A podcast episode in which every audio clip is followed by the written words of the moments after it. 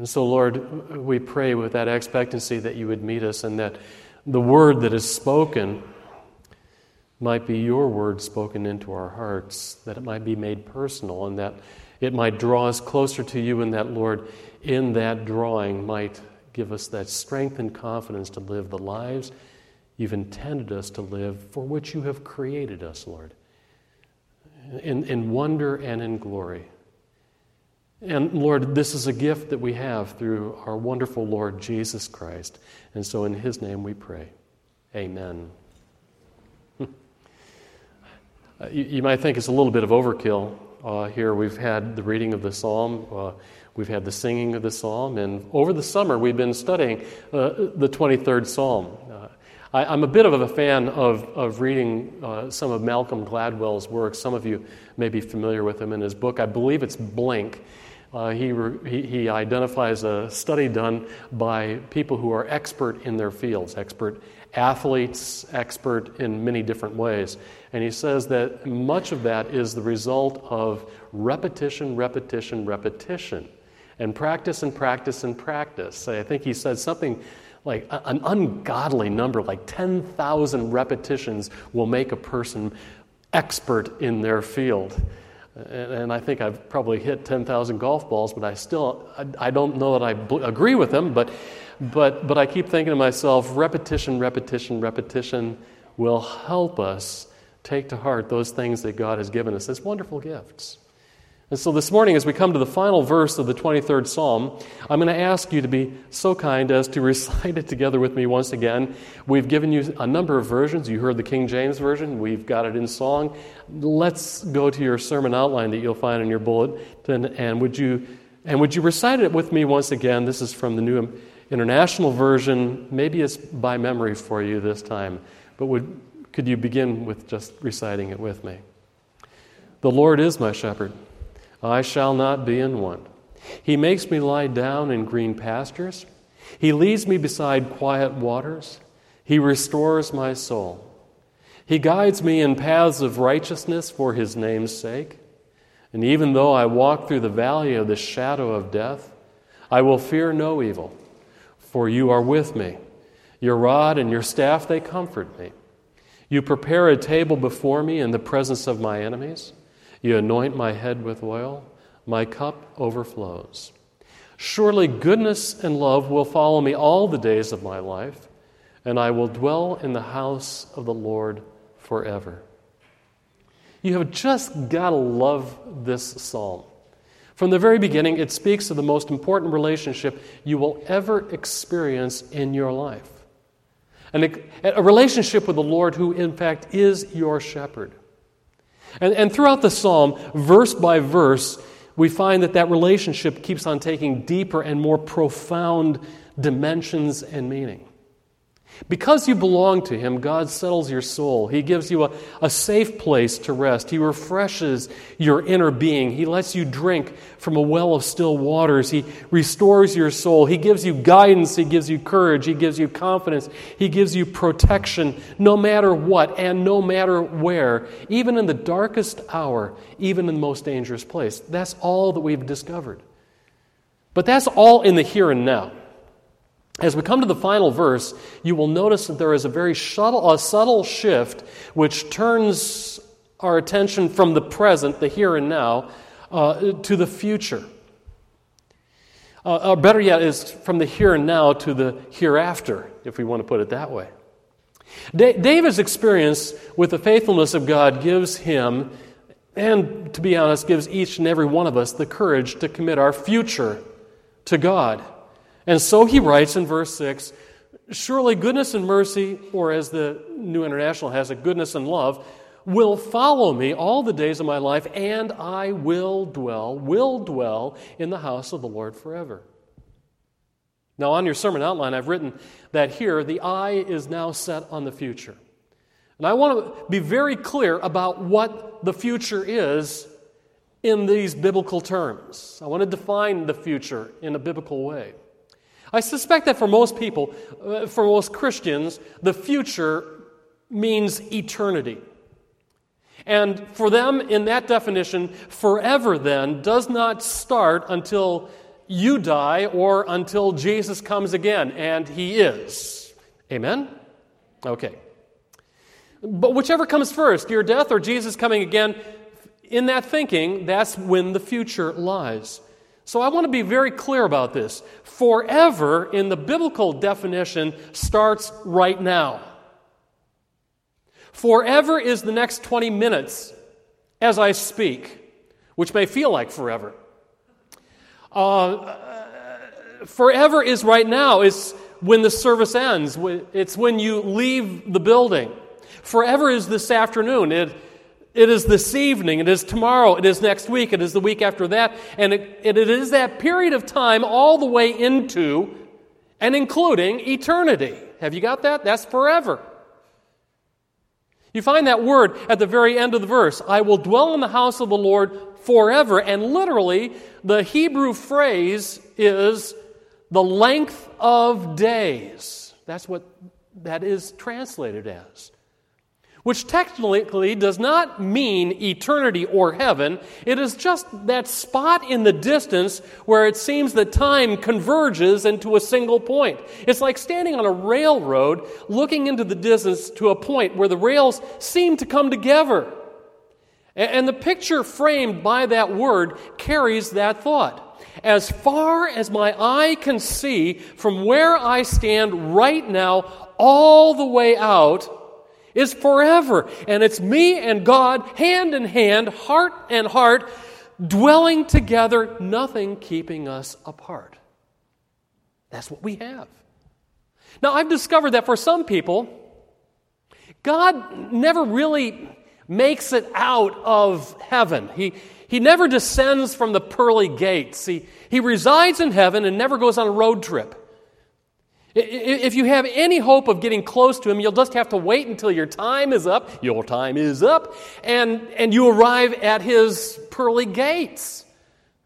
But if you catch the picture of this verse, what you have is God behind you, ahead of you, and with you, all the way out as far as the eye can see.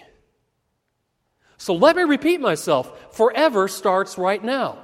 Oh, and one more thing. Because forever starts right now, whatever decisions you make right here, right now, in this holy place, in this sanctuary, is going to have a very serious effect on the future.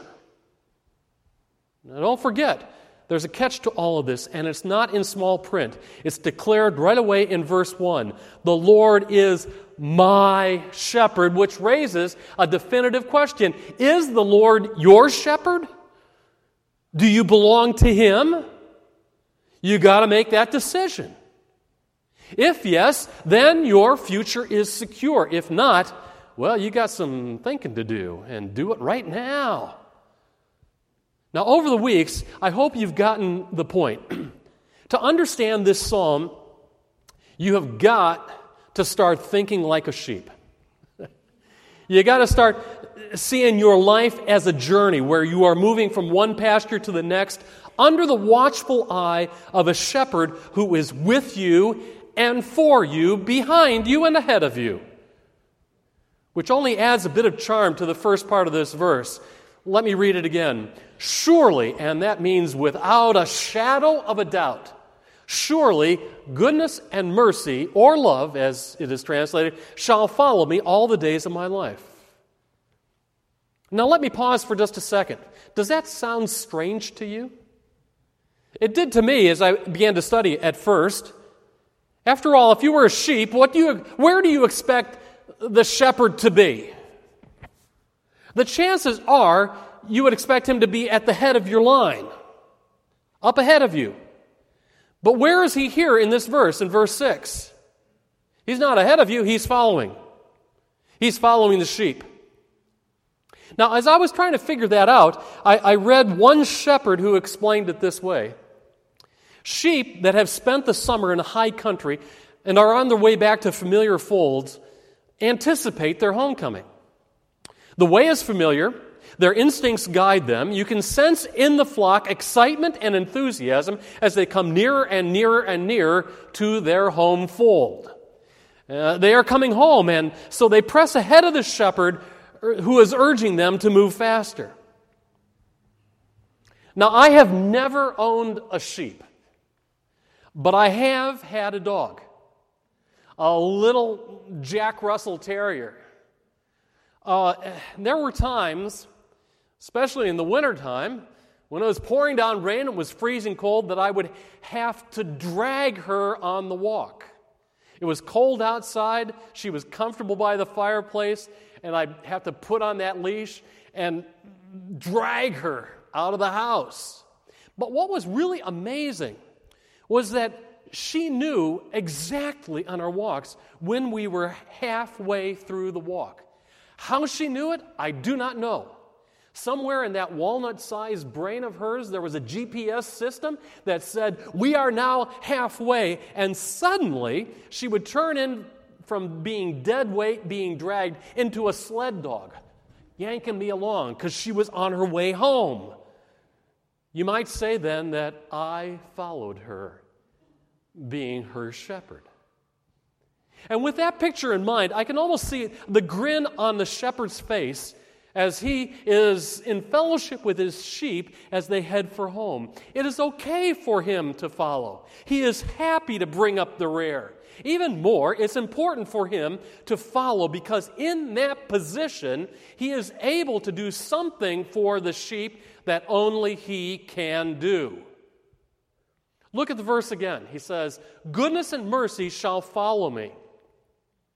It's as if, in following, the shepherd has something in his hand, much like a broom, which sweeps the path being made by the sheep. And that broom is made out of two wonderful instruments goodness and mercy, goodness and love, goodness and mercy, goodness and love. Now, in the Bible, those two words appear together describing the two instruments God uses and employs in dealing with us and our record of sin. You see, you and I have something that is wrong with us. and it's only something that He can fix. In the Old Testament, the book of Micah, in chapter 7, verse 18, Micah 17, 18, we read, Who is a God like you, who pardons sin and forgives transgressions? You do not stay angry forever, but you delight, and here are the words you delight to show mercy. And again, you will have compassion on us. You will tread our sins underfoot and hurl all our iniquities into the depths of the sea. Those words are together goodness and mercy. Goodness and mercy. You see the words there? Compassion and mercy. Showing mercy out of compassion. And I love those words together because they humble me. When I think of the way God has chosen to, to deal with my past and balance my record, how he's, how he's chosen to deal with you and, and balance your record as well. In the New Testament, we read in Titus chapter 3, verses 3 through 5 At one time, we were foolish and disobedient and deceived and enslaved by all kinds of passions and pleasures. We lived in malice and envy, being hated and hating one another. It's on the record. But when the kindness and love, do you see that? The kindness and love of God our Savior appeared, He saved us, not because of the righteous things we had done, but because of His mercy. Do you see the words? He saved us through the washing of rebirth and the renewal of the Holy Spirit, which He poured out on us generously through Jesus Christ our Savior. Kindness, or in the Hebrew, uh, goodness, and then love, and again in the psalm, mercy. They're all bound together. And they are linked together in the heart of the Lord, who is your shepherd, as he goes through your past, sweeping it with forgiveness and cleansing it with love. Now, let me pause for just a minute. In fact, I'm going to add this to it. Studies have been shown Uh, uh, uh, I'm really stepping away from my message now, so forgive me. I won't take too much time. I, I did tell you it was going to be forever. Um, I've gotten in trouble with some of the youth people at the seminary who live with the idea that Jesus was a youth worker. And I said, no, I don't. I, I have a hard time actually accepting that. But there is that kind of conventional thought that people come to know Christ when they're, they're youth, and that as age progresses, they become more resistant or set in their ways, and to the point where when they finally get older, you know, forget about it. You know, it's in the youth. That's why we need to put our money into the youth. Well, Charles and Win Arn of Fuller Seminary uh, challenged that a number of years ago, back in the late 90s and the early 2000s. And they said, you know, one of the reasons why so many people come to know Christ in their youth may, in fact, be a result of that's where we put our resources. What if, if we decided to put our resources, and, and, and, and resources, not just a matter of money, but critical thinking into um, reaching out toward middle and senior adults? What they discovered in doing a number of test cases was that middle and senior adults came to know Christ quicker than the youth did, and over 10 year rates sustained their faith stronger than the youth did as well. In fact, with youth ministry, it's, it's rather embarrassing 10 years out how many still continue to identify themselves as Christian. But for the middle and senior adults, their faith would grow stronger and stronger and stronger once they had accepted Christ. One of the things that they discovered, however, relates directly to this thought. The message that, that would convert the heart of a person of youth was completely different than the message of a person who accepted Christ in later years. The message that converted people at youth was a message of finding purpose and meaning in life. But the message for the person who was a middle or a senior adult was finding peace with a life already lived. Finding some way to be able to reconcile the hurts and, the, and, and recover some of the territory and, and, and the regrets having them dealt with by Jesus Christ. And that takes us back to the Gospels, where I said that Jesus may not, in fact, have been a youth leader because his most intimate contact with people where their lives were changed were people who already had accrued a significant record in life, haven't they not? And as he became their shepherd, what did he do? He came and he began to sweep that path that lied behind them with goodness and mercy and goodness and mercy. And that's what he does with you and me as well. What a powerful, powerful attraction to a desperate heart.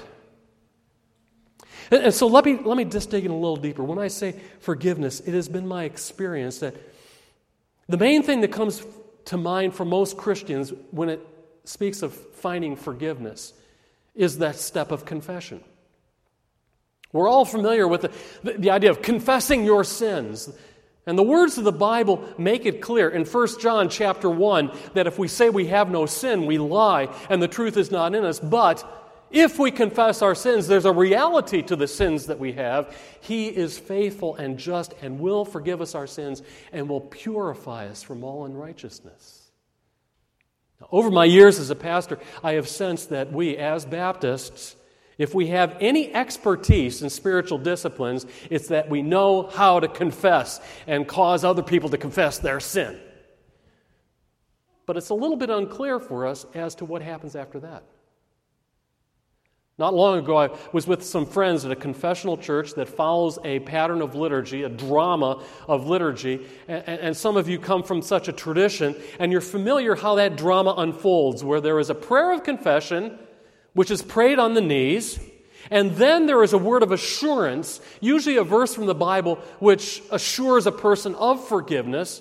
And my friend who was with me uh, seemed moved by those steps uh, confession and assurance and, and it was familiar, and so let's, we've got it, confession assurance, let's move on. But then there's another step in the liturgy that introduced him to a new word, and it was the word absolution. Having knelt to confess and then hearing a verse of assurance, the pastor or the priest caught my friend by surprise by saying this Almighty God, our Heavenly Father, who of His great mercy has promised forgiveness of sins to all of them who with hearty repentance and true faith turn to Him, have mercy upon you, pardon and deliver you from all your sins, confirm and strengthen you with all goodness, and bring you to everlasting life through Jesus Christ our Lord. Amen. Surprisingly, as I looked at my friend, I noticed there were tears beginning to develop. And later I asked him why, and, and my friend explained that while confession and forgiveness were familiar acts for him, that was the first time he had ever had anyone tell him that his record was finally cleared, that it was over, and he was absolved. And it was like a gentle heavenly broom sweeping through his past. He experienced the cleansing, the purification from all unrighteousness, and he felt free for the first time. And that hit me like a ton of bricks. And going through my mind and my memory as a pastor, a flood of names came over my mind. Over years of ministry, I have watched people who would confess and confess and confess once again, almost as if they were addicted to confession, but somehow were unable to find the freedom to step step on. Move on. Take a step into the future and go into the length of days. As if still haunted by their memory of sin, they were defeated with a sense of shame. And it struck me that we, as evangelicals, may have some degree of expertise in confession and assurance, but are in desperate need to experience absolution. I have to ask myself the question before I move on how many here would love to, to be, be absolved? And not have to wait until you enter the pearly gates to hear maybe does God love me? Maybe does God care? But to know it right now, here and now. How many need to hear that it's over, that your record is clean because the Son has set you free and that now you are free indeed? Oh, you, you know that Jesus died for your sins and that it is by grace that you've been saved.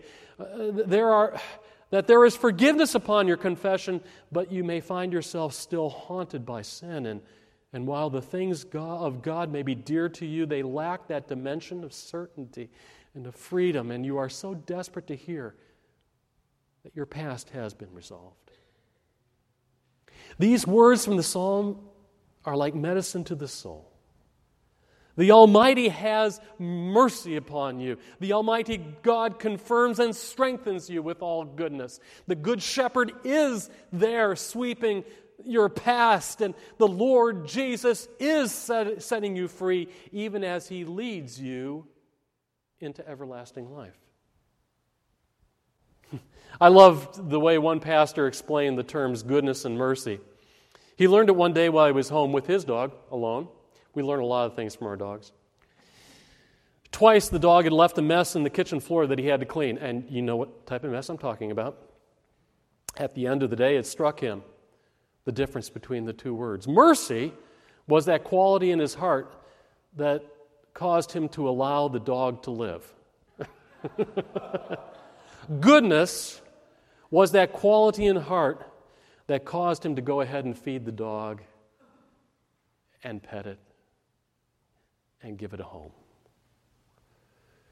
The mercy of the Lord is more than just his permission that you continue to live. It's it's His desire, it's His love that we have down here that frees you to live the life that He has, in fact, created you to live.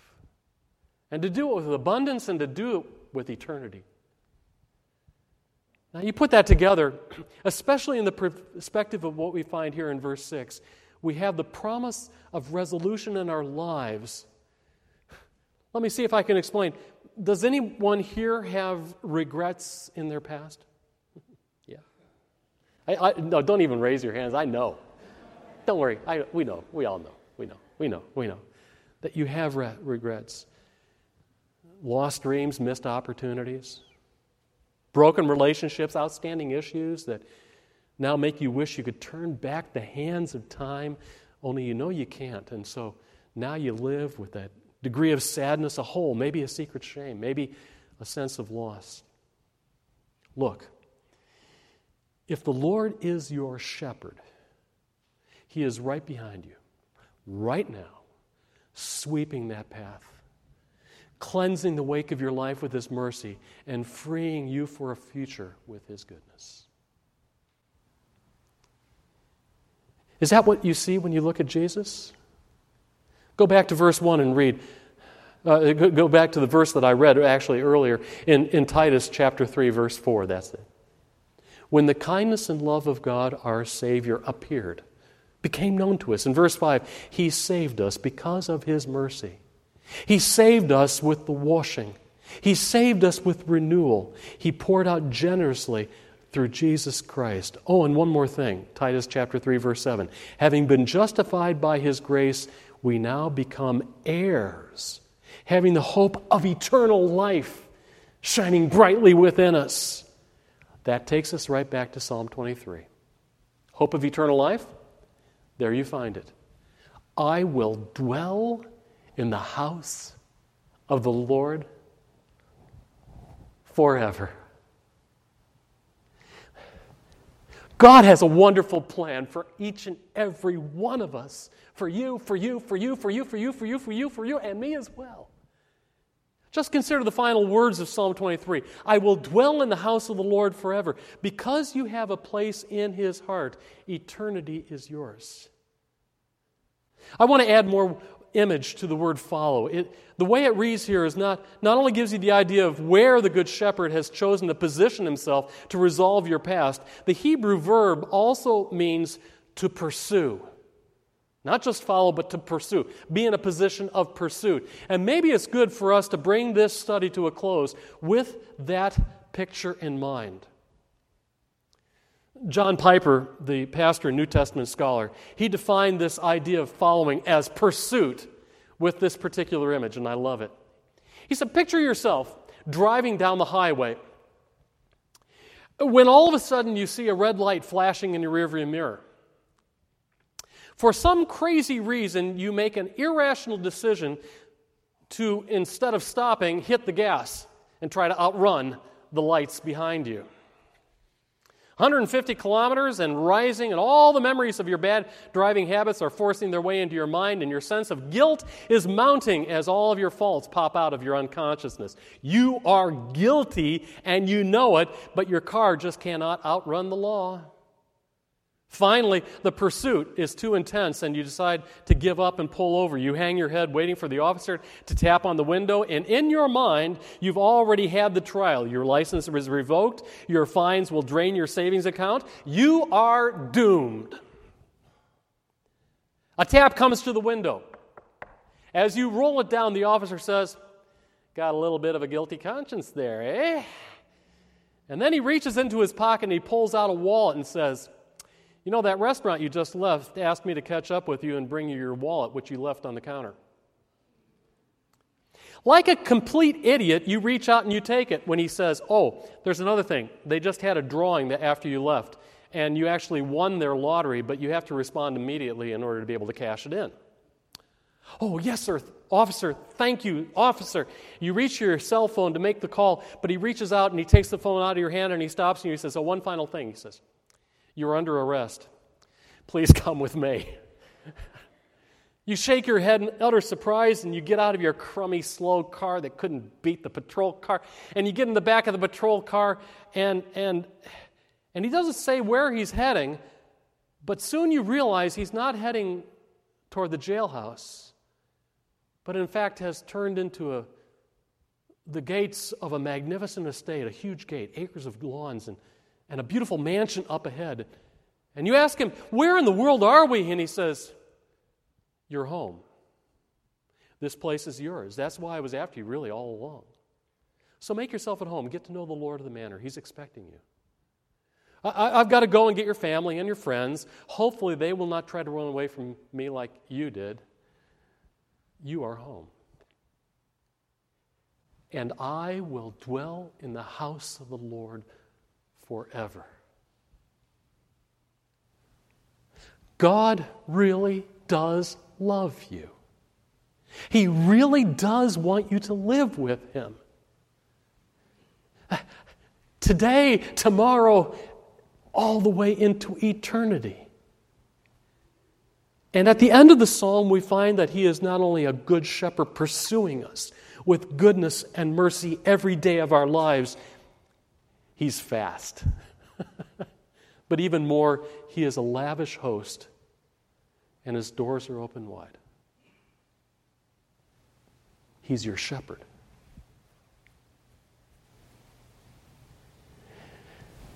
And so, as we come to the end of this once again, let's see if we can press this to heart. Take it as the truth that gives us confidence to live with joy, with peace, with faith. Would you recite again with me those words of the psalm? You find it in your bulletin there. The Lord is my shepherd. I shall not be in want. He makes me lie down in green pastures. He leads me beside quiet waters. He restores my soul. He guides me in paths of righteousness for his name's sake. Even though I walk in the valley of the shadow of death, I will fear no evil, for you are with me. Your rod and your staff, they comfort me. You prepare a table before me in the presence of my enemies. You anoint my head with oil, my cup overflows. Surely goodness and love will follow me all the days of my life, and I will dwell in the house of the Lord forever. Amen.